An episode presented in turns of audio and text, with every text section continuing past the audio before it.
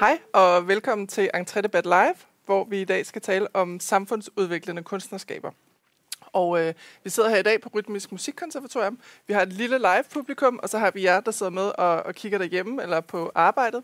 Og med os i dag, så har vi Majken Overgaard, som er programleder i Catch, Design, Art and Technology i Helsingør. Patricia Bahl Bandak, som er filminstruktør.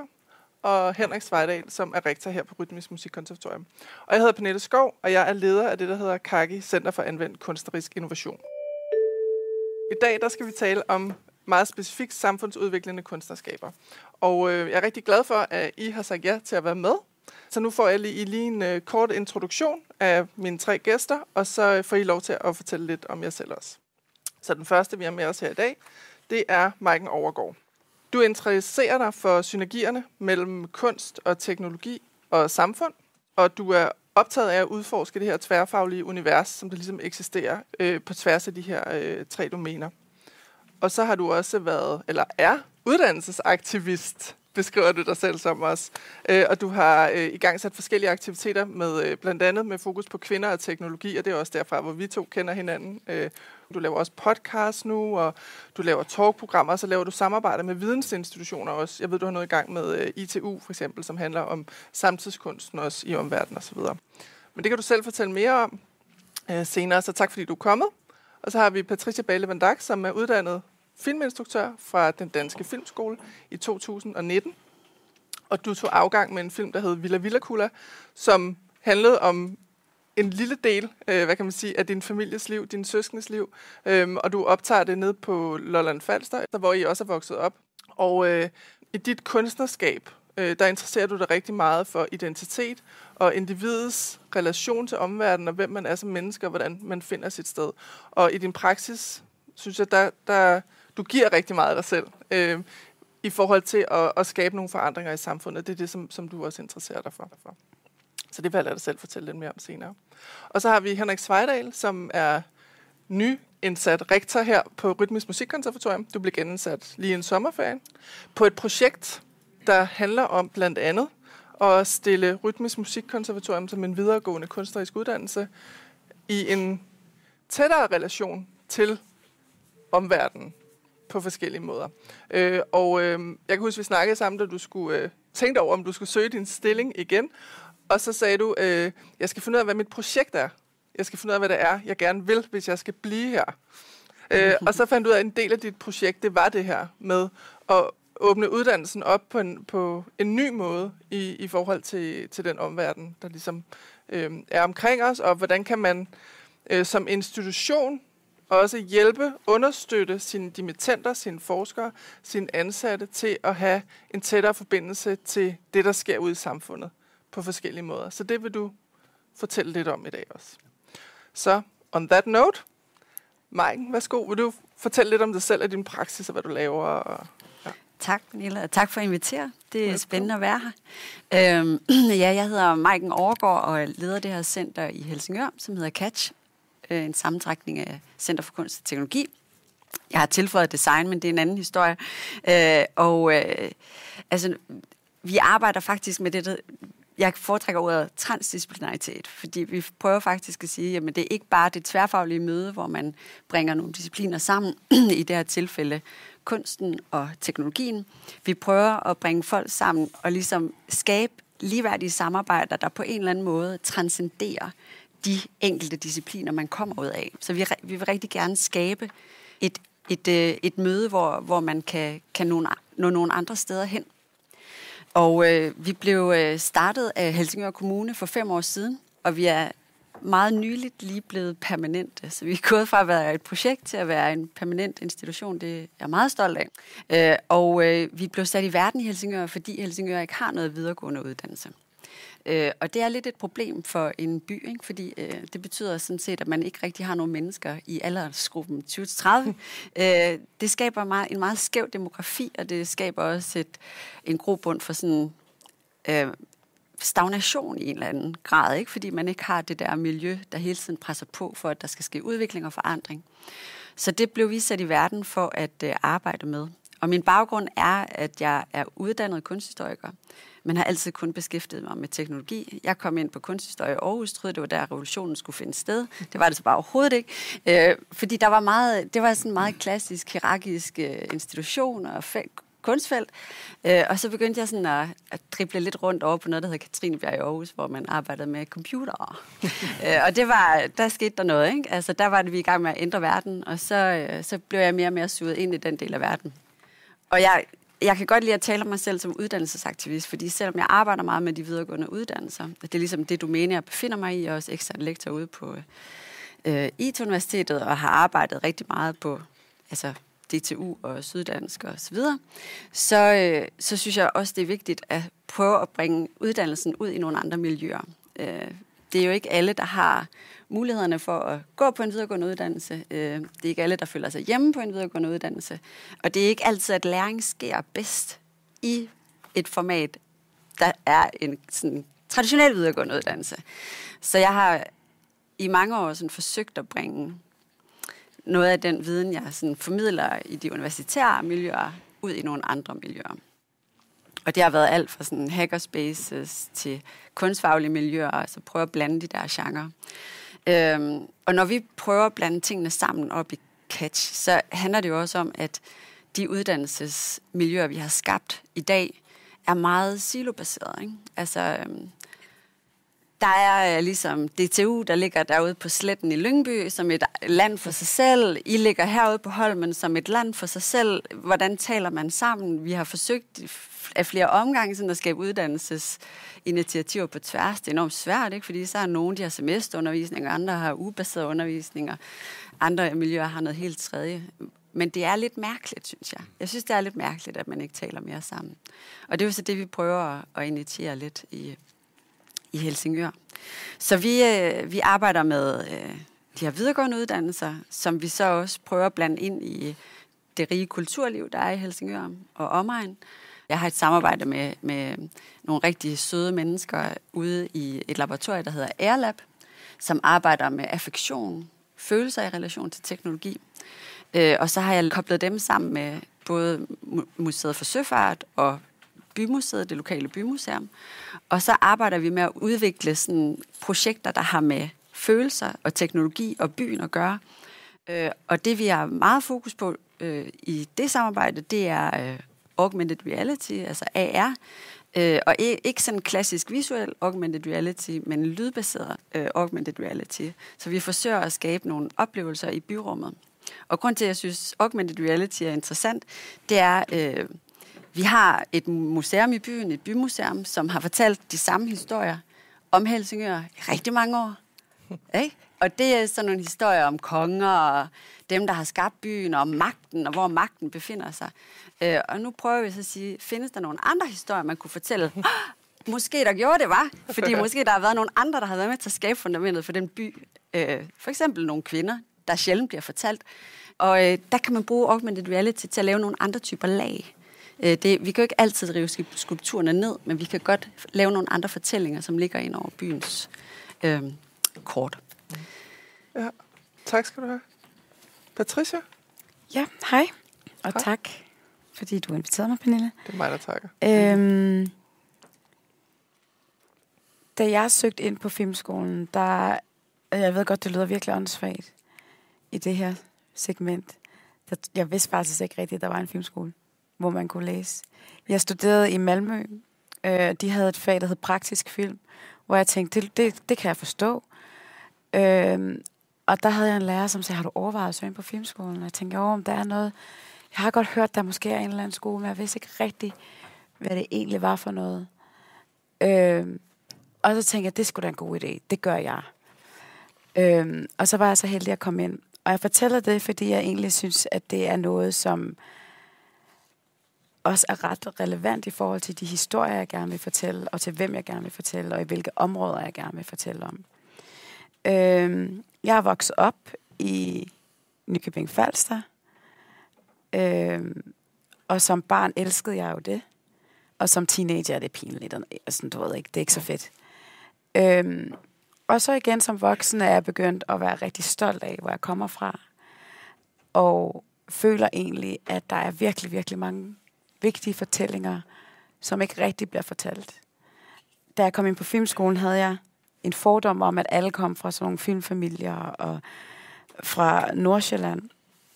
Og det var der mange, der gjorde, hvis jeg skal være helt ærlig. Det var der altså. Altså, vi var ikke mange nede fra Lolland af.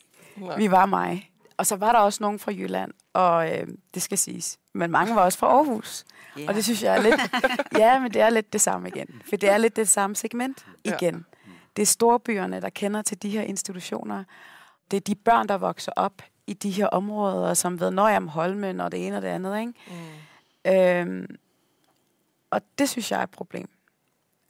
Fordi der kommer en ensformighed i, hvem der fortæller, og hvad der bliver fortalt. Mm. Min familie kom til Danmark i 89. Og selvom det er blevet meget populært, i hvert fald at snakke om at lave film om udkantsdanmark, så har jeg aldrig set et udkantsdanmark, jeg kan spejle mig i.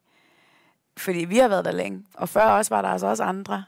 Men når jeg ser noget om udkantsdanmark en sjældent gang, så bliver det også tit portrætteret fra sådan meget snævert, hvis jeg bare skal sige det helt ærligt, hvidt miljø. Som om vi andre ikke også, du ved, render rundt dernede med roer og hvad ved jeg, ikke? Og det synes jeg er vigtigt, fordi jeg føler, at det også er en del af Danmarks historien. Men det er som om, at vi er sådan usynlige, at vi er her ikke rigtigt. Så det arbejder jeg med, både i min dokumentarfilm, men også i gang med at lave en spillefilm. Den kommer til at foregå ned på Falster. Min dokumentar bliver en rejse længere tilbage. Man kan sige, hvor mine rødder rigtig er fra, Uganda. Fordi jeg synes også, at det er spændende. Så det er ligesom det, jeg godt kan lide at arbejde med lige nu. Om 10 år er det sikkert noget andet. Men lige nu er det meget identitet og familier, tabuer, den slags ting.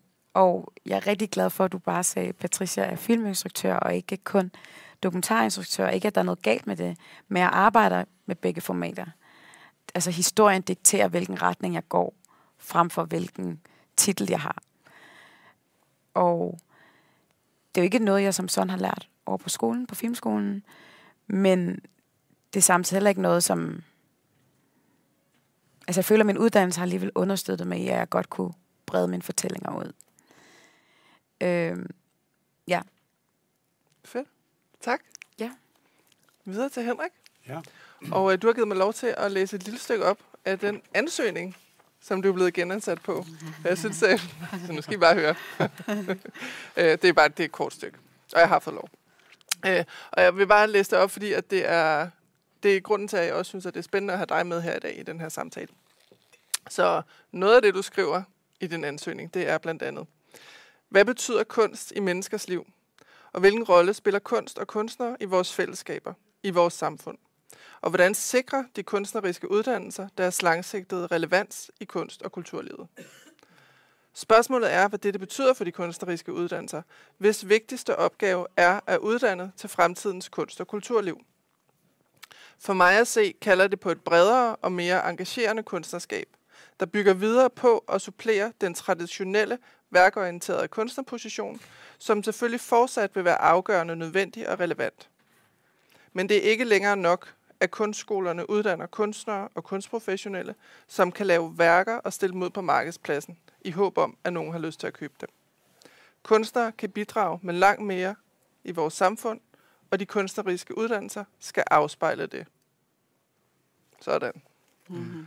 Så det blev spændende at se, hvad der... Ja. Ja.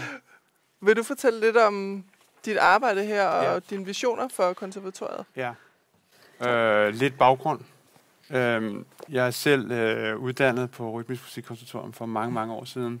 Jeg er saxofonist og har altid undervist i musik. Så jeg er, når det kommer til stykket, nok i virkeligheden allermest musikpædagog. Jeg har undervist på alle niveauer, børn i musikskolen i 10 år, på musikkonservatorier, højskoler og efterskoler og brænder virkelig meget for undervisning. Så det, som jeg opfatter som min sådan primære faglighed, det er i virkeligheden kunstpædagogik. Jeg har været rektor i rigtig mange år her, fra 2005, og der arbejdede vi de første mange år på at udvikle institutionen fra en position, hvor vi inviterede primært unge talenter, der spillede jazzmusik, og sådan i nærheden af det ind. I hvert fald nogen, der kunne de jazzmusikalske koder, fordi det skulle man kunne for at komme ind på institutionen. Og der besluttede vi os for i løbet af 0'erne og i starten af 10'erne, at vi vil gerne være en skole for hele den rytmiske musik, som er jo et meget mærkeligt dansk begreb, men altså det der paraplybegreb for alle de udtryksformer. Og det var faktisk en stor omvæltning, fordi det betød så, at hele vores pædagogik skulle vi lægge om, fordi for at vi kunne være egentlig at være relevante for alle de her mange forskellige udtryksformer, som har mange forskellige faglige måder og traditioner og sådan noget, så måtte vi forlade ideen om en fælles kanon. Og man kan sige, at alle skal kunne det samme, så kan de sikkert også udtrykke sig i alt fra jazzmusik til metal og hvad det kan være, elektronisk musik, som vi også gerne. Så vi har ligesom vendt vores pædagogik om til at sætte fokus på den enkelte studerendes kunstneriske vision.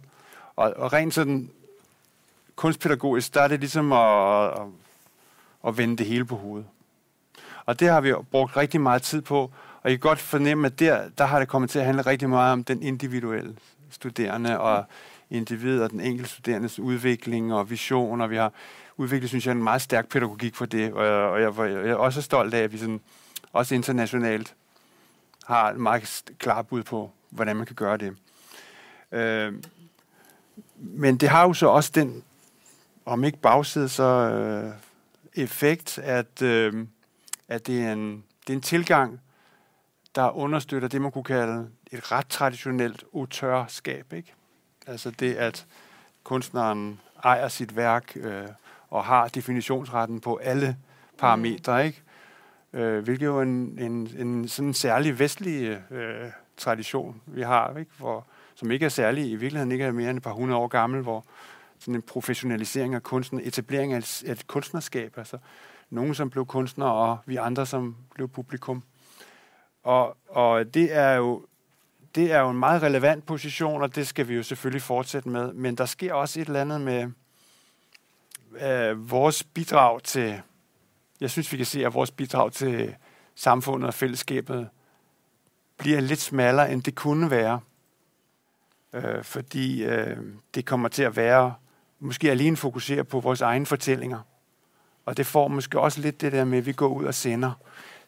Vi bliver gode til at sende, og måske ikke så dygtige til at modtage og gå i dialog med med alle de andre borgere.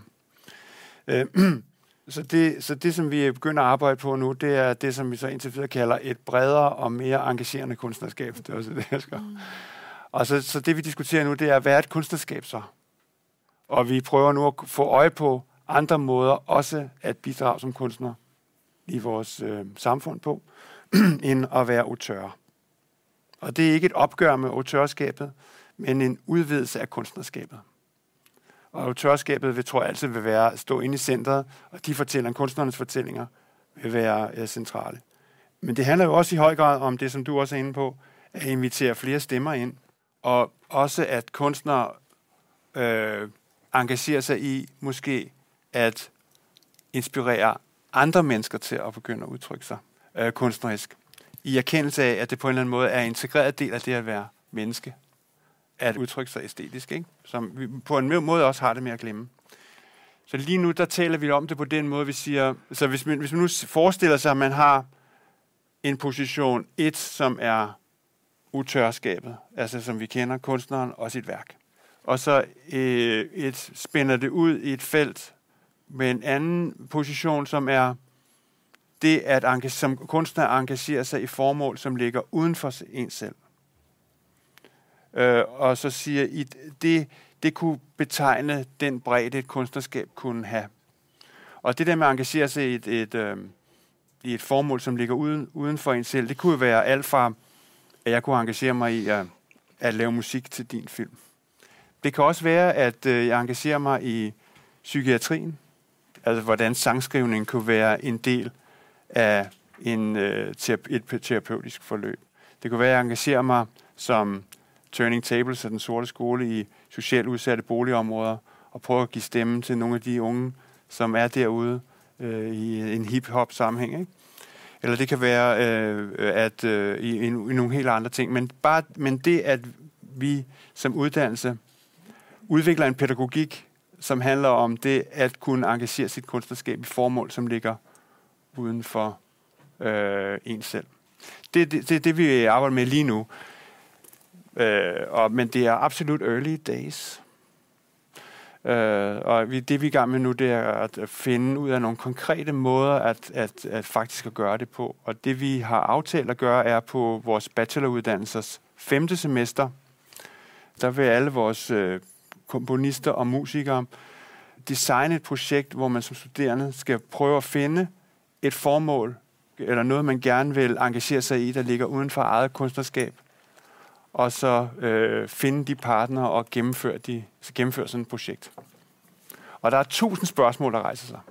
Og nogle af dem, vi kommer til at diskutere allermest med, det tror jeg kan være vores studerende, som kan have nogle meget, i virkeligheden ret stringente forestillinger om, hvad de godt kunne tænke sig, og hvad for et kunstnerskab de ser for sig.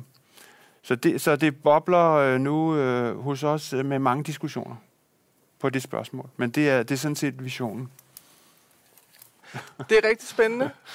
Ja. Tak skal du have, tak, Henrik.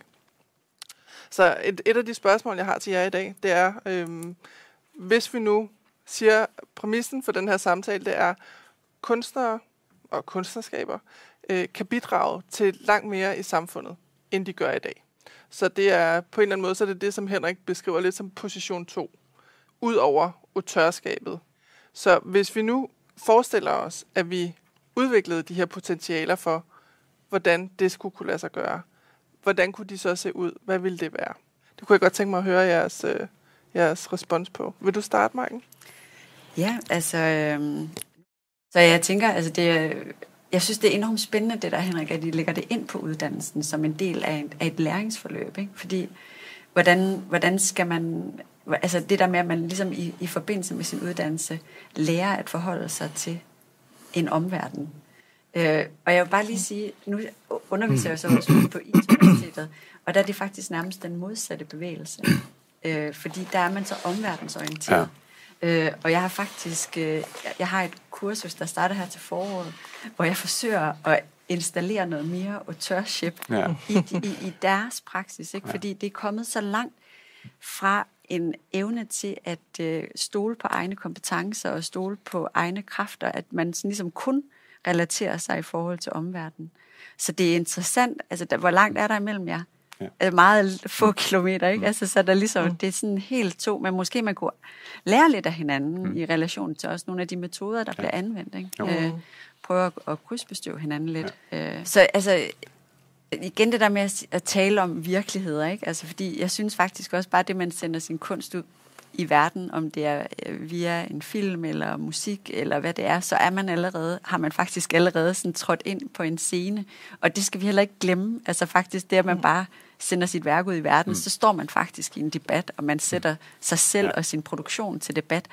Og det er jo også noget, altså nu snakker du om autørskabet, altså det er jo også noget at ture lade kunsten blive farvet af nogle andre praksiser, ikke? Fordi der er jo noget... Nu kommer jeg selv fra sådan en mere klassisk billedkunstverden, hvor altså man vil helst ikke have for mange ind i den der hvide kube. Altså det må helst ikke blive sådan for gnattet, det der lækre kunst, ikke? Vi skal have oplevelsen. The pristine experience. Altså så der er også noget med... Altså man er jo lidt nogle gange bange for at udvande det der værkbegreb, ikke? Altså hvornår har man lukket så mange ind i rummet, at det ikke længere eksisterer? Ja... Altså, jeg er jo lige blevet færdig for 2 år siden. Så jeg er stadig i gang med at finde ud af, hvordan skal jeg stykke min karriere sammen, og hvordan skal jeg gøre det bæredygtigt, og alle de her ting. Men jeg kan huske på mit sidste år ude på filmskolen, der havde vi også et forløb om, hvad man ellers kan, hvis man ikke kan leve af sin kunst. Og det var jo selvfølgelig ikke særlig populært, fordi man står der, og man er kommet igennem nåleåret, og man brænder, og så har man ikke lyst til at få at vide, at man ikke kan leve af det her. Så jeg tænker, at hvem har lysten, og hvem kan udbrede det her? For det tror jeg ikke, at alle har. Og jeg tror heller ikke, at det er alle, der kan. Det er ikke alle, der vil synes, det var behageligt bare at sidde her. Mm. Og det er ikke alle, der har mulighederne på alle mulige områder i at kunne træde ind i psykiatrien eller lave noget i udsatte områder, hvor jeg også tror, at vi også skal huske, hvad vi selv, hvem vi er og hvad vi kan bidrage med. At det er selvfølgelig vigtigt, men det er ikke alle rum, man bare kan træde ind i. Det kan også være farligt, hvis man har den idé, at jamen, alt det, jeg gør, det er altid en gave for andre mennesker. Jeg ved ikke helt, om det giver mening. Men jeg tænker, at man på uddannelsesinstitutionerne måske kunne inspirere, og det er sådan, jeg hører det, du siger, Henrik, om, at I har et semester eller et forløb. Og der tænker jeg, så dem, som måske har lysten, bliver så allerede inspireret i et tidligt stadie til, hvad man kunne bygge ovenpå sit virke. Kan man se nogle kunstnere, som har gjort noget lignende?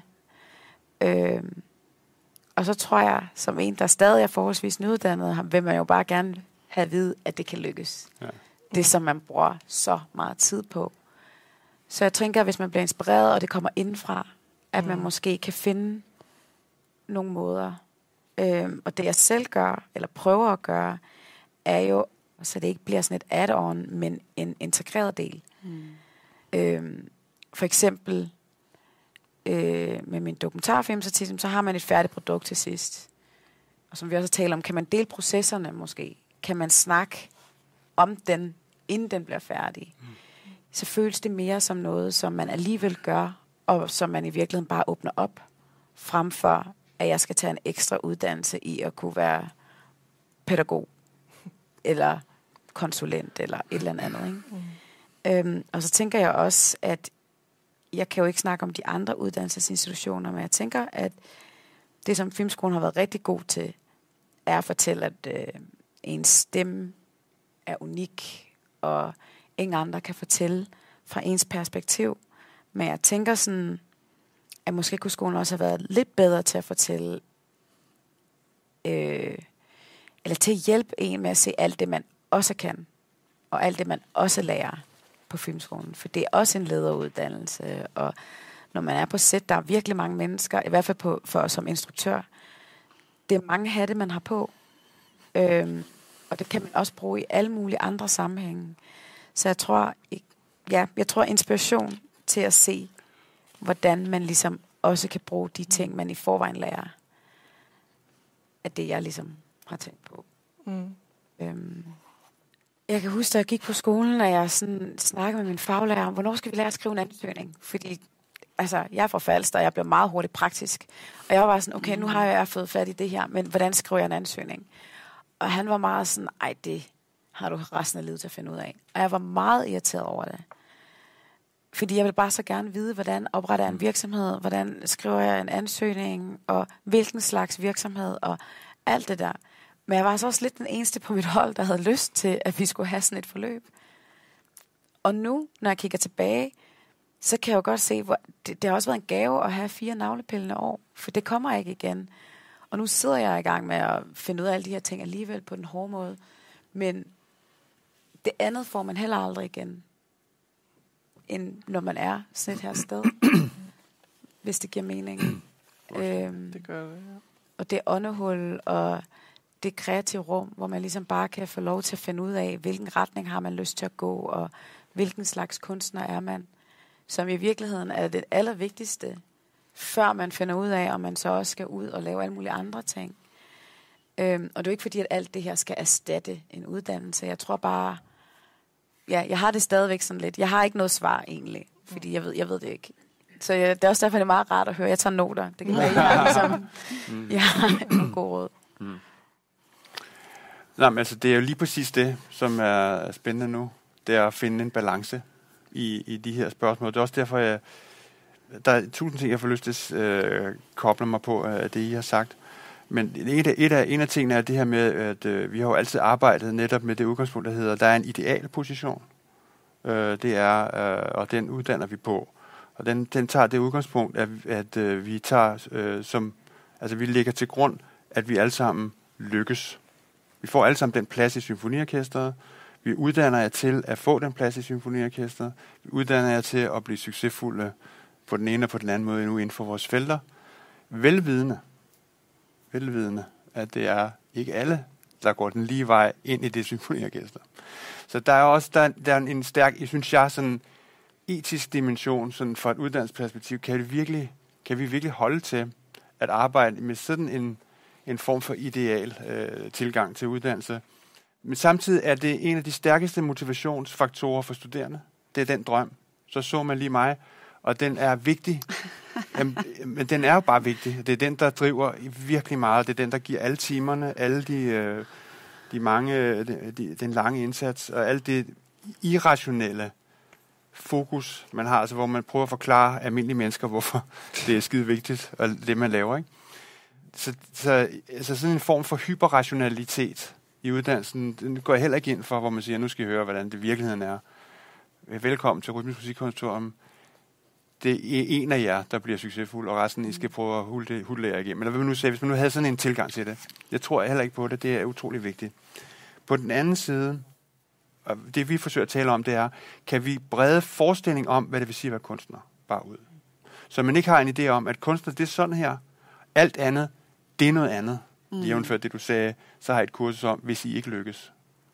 Altså, jeg vil gerne have en forestilling om, at man kan være kunstner på mange måder. Men fordi man er kunstner, fordi man tager sine kunstneriske kompetencer, sin viden og sine færdigheder med ind, og det bliver et unikt bidrag ind i en sammenhæng, ind i et formål, der ligger uden for en selv. Og nu har vi lavet lige en undersøgelse, og Kaki hjalp os med at spørge nogle af dem, vi lige havde uddannet for et par år siden. Fordi vi kan se, at de har rigtig svært ved at komme ind på arbejdsmarkedet. Der går 2-3 år, og jævnfør det, du siger, for vi har ingen stillinger, ligesom man jo ikke har stillinger på filmområdet, hvor man kan sige, at man går ud og får den klassiske musik, er der jo simpelthen nogle stillinger, og andre steder kan der være stillinger. Det har vi ikke, og derfor tager det lang tid at træde ind. Så går vi ud og spørger, hvad er det egentlig? Hvordan ser det ud for jeres position? Og du kan måske supplere, fordi du var med til at lave undersøgelsen, men sådan som jeg lytter mig til det og læser mig til det, så siger de, det var en super god uddannelse og så videre, men den bygger på et meget smal idé om, hvad et kunstnerskab er. Nogle bruger sådan en kunstnermytetænkning, og nu står vi her, og vi føler os simpelthen ikke klædt på. Altså, og det er alt for det praktiske med, præcis som du siger, at etablere virksomheder og sådan noget. Men det er også noget med, hvor mine muligheder? Hvis man kommer ud af sin uddannelse, egentlig kun ser sådan et meget smalt udfaldsrum, som er muligt for mig som kunstner, og resten er mislykkethed. Altså, jeg kan ikke have det i min krop næsten, altså, hvor forfærdeligt og uordentligt det er, hvis vi ikke sørger for, at altså, drømmen må være, at når man kommer ud fra sådan en kunstskole, så kigger man ud og siger, jeg har godt nok mange muligheder for mig, med alt det, jeg kan. Og det kræver også det, som du er inde på, ikke? At man får øje på, man ved, hvad man kan. Man får øje på, hvad man kan, hvad det er, man kan. Jeg var til et kursus for ledere, og så spurgte de mig, er der noget, som hedder kunstnerisk ledelse? Og jeg startede med at sige, nej, det tror jeg ikke.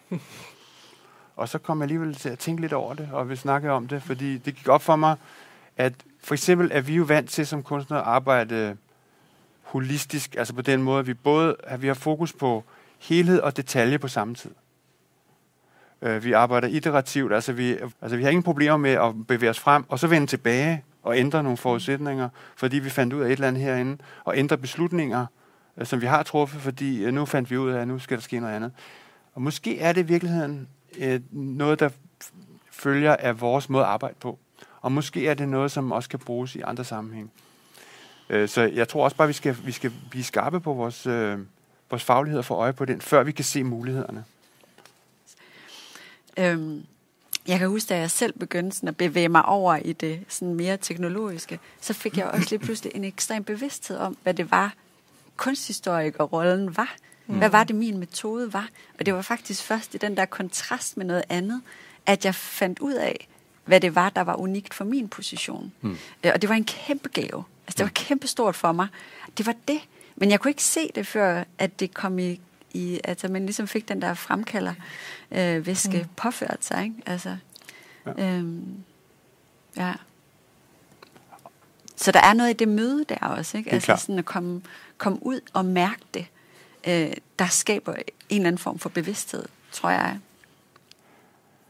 Og så er der, synes jeg, virkelig også noget andet, som hvis jeg bare simpelthen nævner det, nemlig det, man kunne kalde, jeg ved sgu ikke, hvad man skal kalde det, men det demokratiske, det engagerende, det åbne, det inkluderende. Fordi man skal også huske, at de der idealer omkring kunstnerskaber og bestemte måder at være kunstner på, det er så nogen, der findes i bestemte segmenter i vores samfund, og det er bestemte sociale grupper.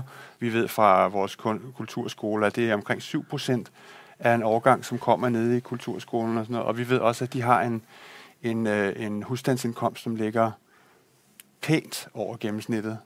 Så det er jo også, det er også noget at gøre med, at hvis vi er med til ligesom at forstærke sådan et meget smalt vesteuropæisk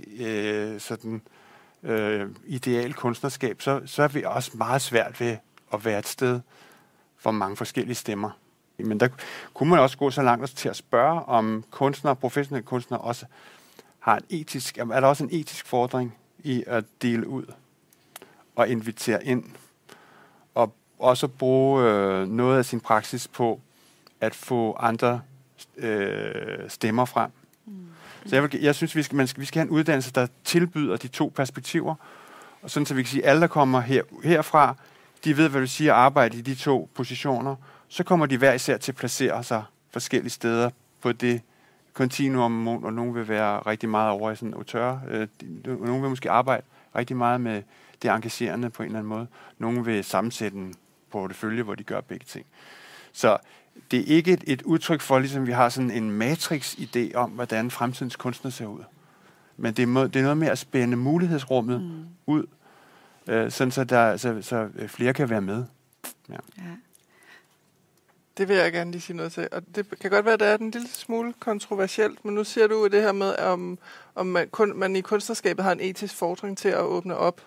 Kunne man sige, at man som videregående kunstnerisk uddannelse måske også havde en etisk fordring til at nå ud til nogle andre miljøer, andre ansøgere, andre typer optag, end der i dag er tilfældet, som Patricia også sagde, aldrig hørt om, man kunne komme ind på filmskolen. Det var et rent tilfælde. Det er jeg sikker på, at der sidder rigtig mange unge mennesker ude i Danmark, som ikke ved, at de kunstneriske uddannelser er en mulighed. Og hvis det bliver ved med at være de samme type mennesker, der kommer ind, så bliver det også på en eller anden måde ved med at være de samme type succeskriterier, der bliver cirkuleret inden i alt det her. Det er selvfølgelig lidt en hønen og ægget snak, men tænker, det er et vigtigt perspektiv. Det kunne jeg godt tænke mig at høre, hvad folk synes om. Ja. Hvad I synes om. Altså har man den forpligtelse? Ja, altså det synes jeg jo personligt, man har. Og jeg synes, det var ret interessant, det der du sagde i starten, med at for at gøre plads til fællesskabet, fordi der 10-20 år siden, så må de ligesom snævre ind på en måde til den enkelte studerende. Fordi det var sådan ligesom der, hvor mangfoldigheden kunne få et rum. Og det kan jo netop også være, at vi nu lever i en anden tid, hvor det er muligt at have flere blikke ind i verden. Folk, vi arbejder med, har tit måske en kunstfaglig uddannelse eller en teknologisk uddannelse, og så har lyst til at krydse ind i de her felter. Og nogle gange bliver de ringet op, og folk har brug for en programmør. Nogle gange bliver det ringet op, og folk har brug for en kunstner, og nogle gange bliver det ringet op, er du designer? Og de kan sådan set svare ja til alle roller, og det har vi sådan set arbejdet meget med at tale om. Altså, hvem er I her? Og vi er faktisk begyndt at sige, jamen, i stedet for at prøve at definere dig selv ind i et felt, så prøv bare at omfavne det, at du er meget, at du kan meget, at du har mange kompetencer. Fordi faktisk er vi måske ved at bevæge os ind i en tid, hvor folk godt kan håndtere et blik, der er mangefacetteret.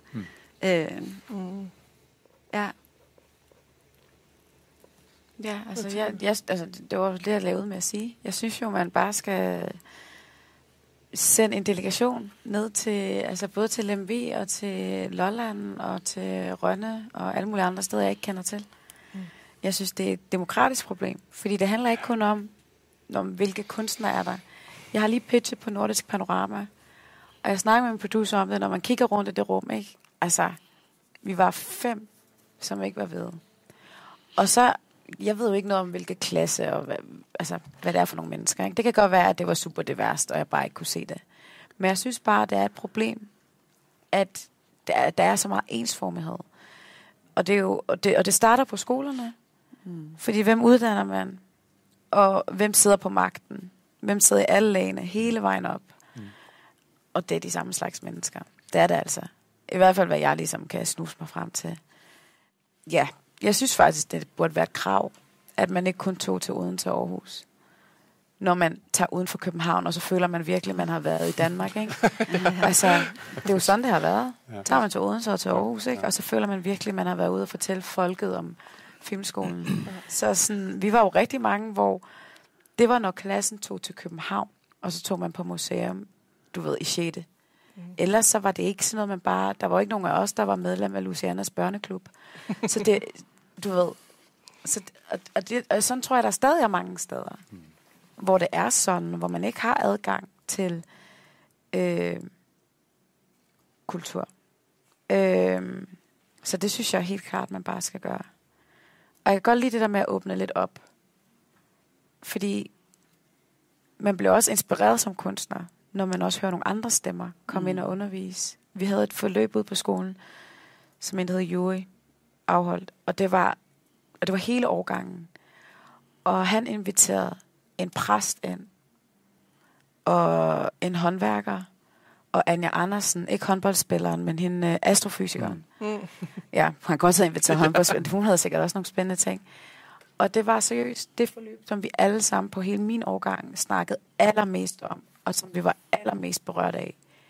Og det havde jeg aldrig forestillet mig. Og jeg tror, at det er en lille ting, men det er, at man tør åbne uddannelsen en lille bitte smule op, for hvem kommer, og hvem besøger man. Ja, altså man kan jo tale om det både fra et kunstnerisk perspektiv, at som menneske at komme ud og være en del af noget andet, og så fra et institutionelt perspektiv, at man åbner institutionen op og ligesom er en del af noget andet. Og jeg synes, begge dele er interessante. Jeg tror også, vi kommer ind i en tid nu, hvor man som institution bliver nødt til at forhandle sin egen position. Fordi altså det, som du også er inde på, altså det er jo en ekstrem magtposition at være en institution. Sidde som leder af en institution. Og den magt bliver man jo nødt til at være sig bevidst. Altså, og hvad er det for en magt, man ligesom konstituerer ude i den her verden? Lukker man folk ind? Er man reelt en demokratisk og åben uddannelsesinstitution? Og det kan vi jo svare ret stort nej til. Og det tror jeg ikke kun gælder de kunstneriske uddannelser. Det tror jeg, det gælder alle uddannelser. Videregående uddannelser og i øvrigt også ungdomsuddannelser. Det er jo, der er jo rigtig mange mennesker, som ikke engang føler sig berettiget i det rum. Så vi har da, altså hvis vi gerne vil tale om demokratiske uddannelsesinstitutioner, så skal der en eller anden magtdiskussion til også, vil jeg mene. Og det, altså jeg sidder jo også selv som person i en institution og bliver nødt til at sætte min egen position til forhandling hele tiden. Jeg kuraterer projekter ind. Det er også en magtposition. Hvorfor skal det være mig, der bestemmer, hvad der bliver udstillet og vist frem? Og jeg har lige hyret et par unge sådan gymnasieelever til at lave et kuratorisk program, for ligesom at prøve at komme ud af nogle af de der magtsiloer, som alle institutioner befinder sig i. Det skal ske. Det er fordi det er den tid, vi træder ind i nu. Og ellers så bliver vi alle sammen ligegyldige. Mm. Og jeg synes også, du siger det her med, vi har været så vant til som institutioner, vi sender ud i verden. Værsgo verden. Her kom det. Det var der, den var. Men hvad med det andet? Altså, hvor er dialogen, ikke? Altså, det... Ja. Jeg plejer at sige, at vi har store afsendere, og måske nogle gange en lille modtager. Ja. I den kunstneriske verden, ikke? Og det er jo... Og det er der jo gode grunde til. Og meget af det, som du startede med, det citat fra min ansøgning, altså det i virkeligheden, så handler det jo også om en overvejelse om, hvad er kunstens potentiale som sådan i et samfund. Så nogle gange kan man også lige tage den, hvis man har drukket meget kaffe og ikke kan gøre det søvn, ikke? Men fordi det synes jeg på en måde også er det, det går ud på, ikke? Hvor vi jo, altså jeg synes jo, vi kan se, at kunstens placering i vores velfærdssamfund her, er blevet lige så stille marginaliseret, og vi måske også selv har været med til at placere os lidt i yderkanten, som nogen, der kigger lidt kritisk ind og sender noget ind. Og så står man inde i det store fællesskab og siger, enten det er nogle spændende oplevelser, det vil være dejligt, men vi kan også godt se, at når så lokummet brænder, så er det det første, folk tænker, det behøver vi ikke. Altså nogle kulturinstitutioner. Ja, det så vi med covid. Ja, det var meget tydeligt. Altså, og det har et udtryk for, at vi måske også, altså nogle gange tænker jeg også, at vi selv har været med til at placere os. Også fordi vi egentlig også gerne nyder den der eliteposition, den der afsenderposition, og det der, altså det at få mulighed for at fortælle sin egen historie, det der, som er kunstens position. Så jeg tror, der er et potentiale nu for at få tænkt kunsten ind som et samfundsanliggende. Og vi kan godt tale vores potentielle bidrag ind i en samfundsmæssig sammenhæng langt større op. Der er nogle potentialer, vi selv i virkeligheden er lidt bekymret for at tage fat på, fordi for så kommer det der udvandingsargument. Mm. Så udvander vi noget, man tænker, hvad er det? Jeg kan ikke aldrig forstå, hvad er det, der bliver udvandet. Mm. Så i stedet for, at vi tænker, at noget erstatter noget andet, så håber jeg, at vi kan tænke, det er også det, jeg håber, at vi kan tænke det der med at spænde et mulighedsrum ud og sige, at vi skal stadigvæk lave værker, som 10 mennesker synes er vigtige. Det skal vi. Mm. Det er så vigtigt, fordi det er jo også der, vi udvikler noget nye indsigter og noget ny viden, som bringer os frem. Det er sindssygt vigtigt, og samtidig så skal der måske være nogen, som brænder for at invitere nye grupper ind. Så altså, hvis vi siger, at vi er et samfundsanliggende, så kan vi ikke kun sende. Så skal vi ud og hele tiden, og som du siger, også forhandle vores potentielle bidrag med det fællesskab, som så også i øvrigt i sidste ende betaler. Altså, det er jo det, man for eksempel diskuterer med de her musikskoler. Hvorfor er det pludselig blevet et offentligt anliggende at betale velhavende menneskers børns klaverundervisning? Hvad er det for noget? Altså, hvis man nu satte det virkelig på spidsen, ikke? Når man kigger på, det er 7%, og det er dem med de høje husstandsindkomster, som bruger det her offentligt finansieret tilbud. Og sådan nogle kritiske spørgsmål skal jo stilles, og dem skal vi også bare engagere os i. Og jeg håber ikke, altså ligesom ikke får sagt, at det er nogle andre, der må ordne, mens jeg skriver min sang. Altså, vi skal også som institution, men også som organisation, altså os, der er ansætter, vi skal også walk the talk. Vores undervisere skal også lave forskning, der er partnerskabsbaseret, og som interesserer sig for de her spørgsmål. Skal også lave kunstnerisk arbejde, som har fokus på sammenskabelse. Så når man taler om, at man ændrer sin tilgang, så bliver det nødt til, hvis det skal virke, så bliver det nødt til at være på alle dimensioner. Mm. Det kommer til at tage 100 år. Men det er super spændende, mens vi er i gang. Det tager jo lang tid sådan noget. Ja, det gør det. Mm. Og jeg tænker egentlig også, at hvis man som kunstner, eller som en dimittent fra en kunstskole, glemmer, hvor vigtigt det egentlig er, det man laver. Nu taler jeg meget ud fra mit eget perspektiv i, hvor vigtigt jeg synes, det er. Mm-hmm. Hvis man glemmer det, er det så ikke også igen noget med det her med at arbejde med, hvordan man taler om succes, eller om at lykkedes, eller hvad man kan på sit kunstnerskab i uddannelsen? Og i øvrigt også i de professionelle miljøer. Det er jo ikke kun under uddannelsen, men nu taler vi bare fra det her sted. Altså, er der et eller andet i den samtale, som er kørt lidt af sporet, måske? Hvordan kan man være en succes ud over at tørre positionen? Ikke? Mm. Og det er også, hvem er det, der spørger? Eller hvem forstår, der mener? Mm. Fordi så kan der jo godt komme nogle beskæftigelsestal, som siger, at alle instruktører er arbejdsløse, men alle laver film ved, at det er de ikke. Mm. Der er bare ikke nogen overenskomst, og alle andre får penge, men man gør ikke selv, selvom man ligesom er den, der skaffer arbejde til alle andre. Så jeg tror også, det er sådan... For mig er succes for mig er jo, at jeg får lov til at lave mine ting og have en familie ved siden af. Og når man egentlig tænker over det, så synes jeg, det er et ret ydmygt ønske at få lov til at gå på arbejde og kunne have og få børn. Men i praksis, så er det noget, jeg ikke ved, om man kan.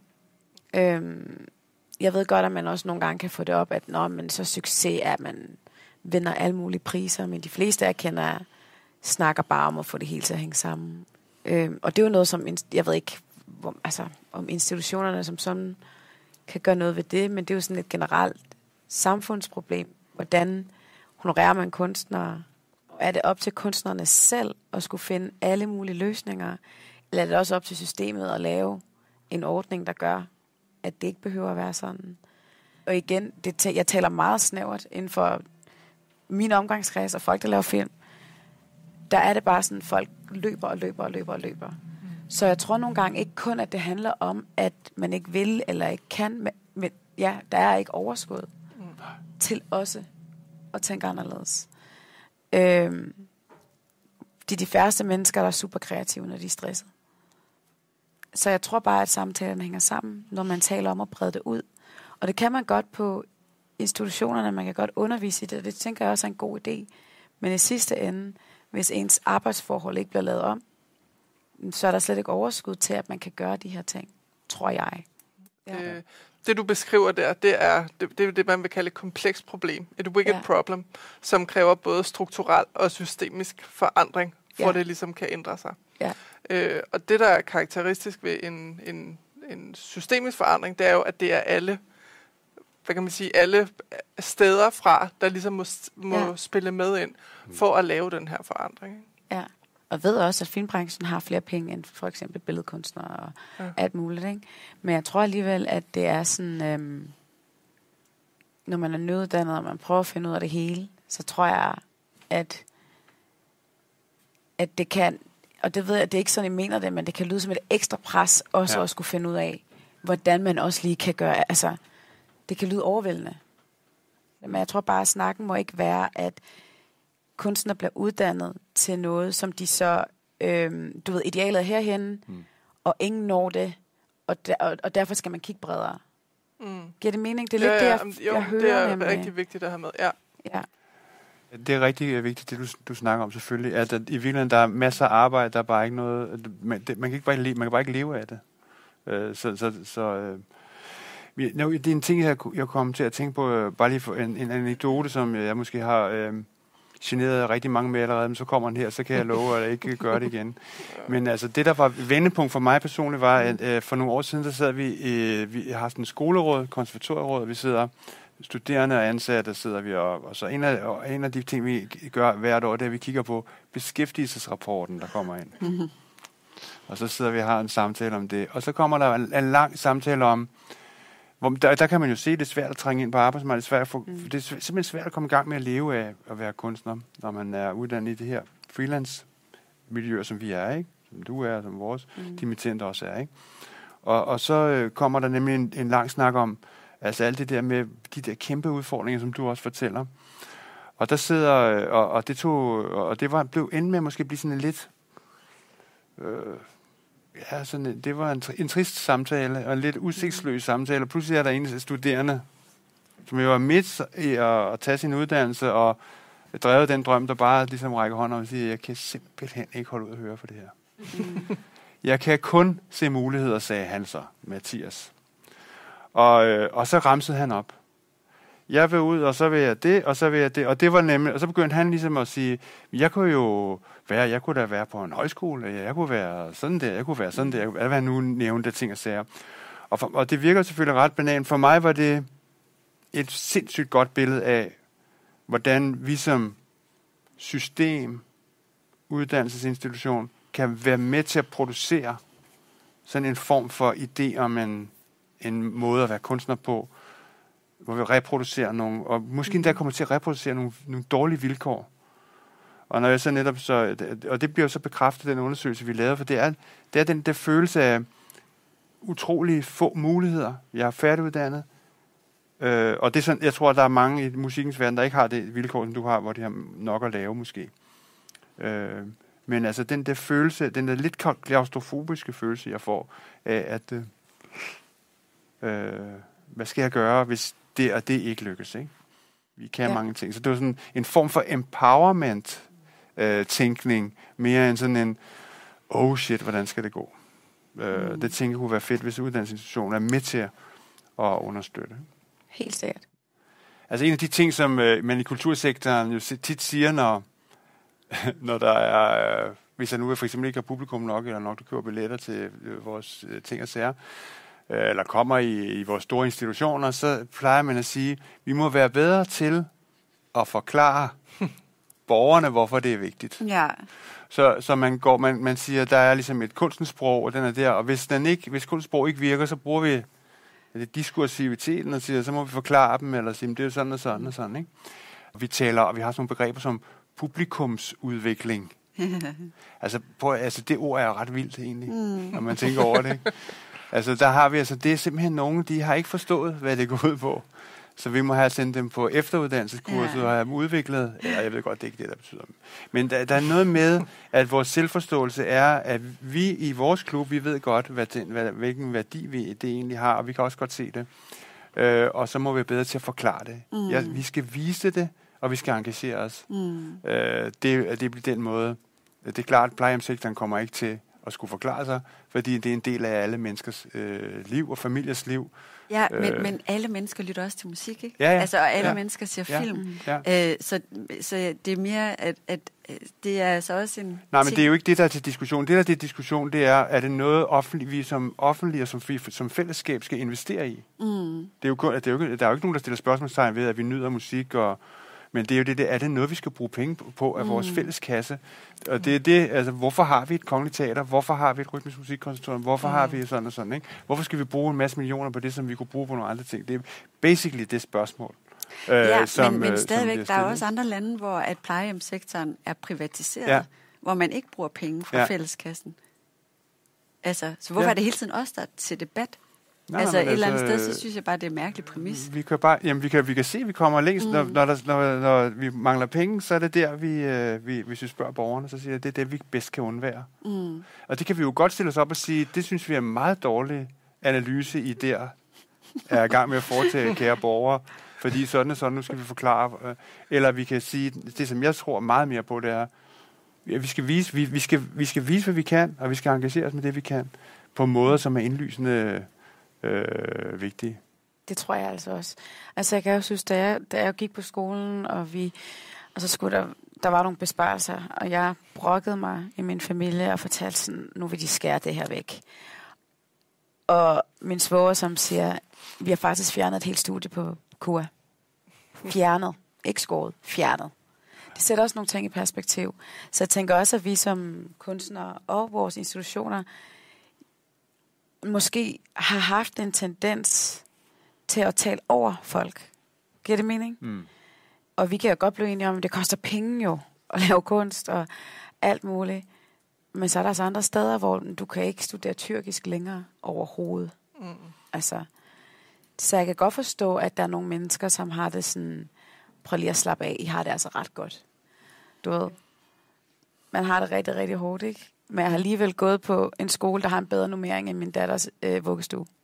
Altså, helt ærligt. Ja. Vi har nogle gange siddet 6 voksne mennesker, der er blevet undervist af 3 andre voksne mennesker. Og så sidder min datter der, og man kommer, og man tænker, shit, hvad foregår der her, ikke?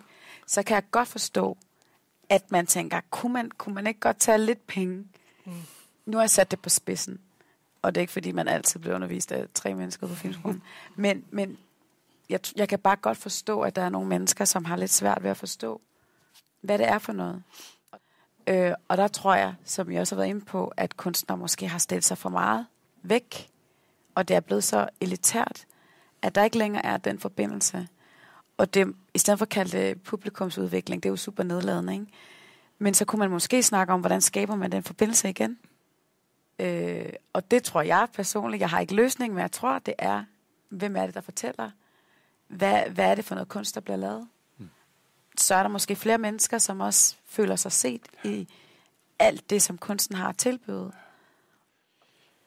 Sidste bemærkninger fra jer, tænker jeg, i forhold til det her samfundsudviklende kunstnerskaber, som jo har bevæget sig i alle mulige superspændende retninger. Tak for det. Det har været rigtig spændende. Har I sådan noget gode råd til de unge? Hvordan kan vi arbejde med potentialerne? Et eller andet, som kunne være en afsluttende bemærkning i det her? Eller jeres refleksioner om det, vi har snakket om? Jeg vil bare sige tak for den her samtale. Det har været super spændende. Ja. Jeg vil sige, for mig er fremtiden er partnerskaber. Fremtiden er at flytte, at kunstnerne bliver stærke aktører, stærke medborgere, som er med til at fortælle historier, deres historier, andres historier, inspirere andre til at styrke den æstetiske erkendelsesform, det er at give sig til kende gennem æstetisk praksis som en måde af, som en del af menneskelivet. Det er det, kunstnere også kan være med til at minde alle om. Jeg tænker noget af det, vi snakker om her til sidst, at få eleverne til at føle sig empowered. Det er en rigtig irriterende fordanskning. Men og ikke snakke så meget om, at det ikke er, fordi de ikke kan lykkes, men at man kan brede det ud. Jeg synes, det er virkelig spændende at snakke om, hvornår er man kunstner, og at det måske ikke behøver at være så snævert, men at det kan bredes ud til alt muligt. Og så tror jeg, at når man føler sig empowered, så har man måske også lyst til at træde frem og til at deltage. Så inspiration, så man kan føle sig stærk i sig selv, men også til at kunne se muligheder. Ja. Jamen, tak for samtalen. Det har været så spændende. Altså både det, som du var inde på, Henrik, med, som du også lige siger, åbne feltet op. Kunstnerrollen skal ligesom redefineres i et eller andet omfang. Vi skal have nogle andre mennesker ind på skolerne, have en anden repræsentation for at skabe vigtighed. Og så, så synes jeg også, at vi skal snakke om, i stedet for at snakke om, hvorfor skal kunsten være der, så sige, hvad er magtpositionen, vi sidder inde med, som både institutioner og kunstnere, retten til at fortælle, retten til at være dem, der udsiger et eller andet. Kan vi arbejde med den magtposition på en eller anden måde? Så tak, Pernille, for... Velbekomme, så tak. Tusind tak, fordi I kom. Jeg synes, det har været mega spændende. Så tak for i dag. Tak til jer. Tak.